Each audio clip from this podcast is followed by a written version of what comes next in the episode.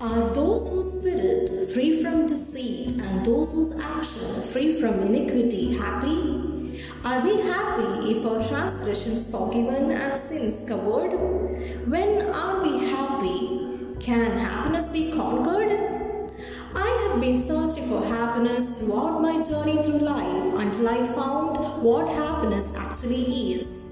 You are listening to Tia Tolika, podcast for poetry with Jeremy Jane Babu, and here you will be experiencing happiness through popular poetry, wherein I will also be sharing my insights on life, which we all can relate to. The paramount aesthetic pleasure in poetry is quintessential, and all of us aspire for it. Stay tuned for more Love Life.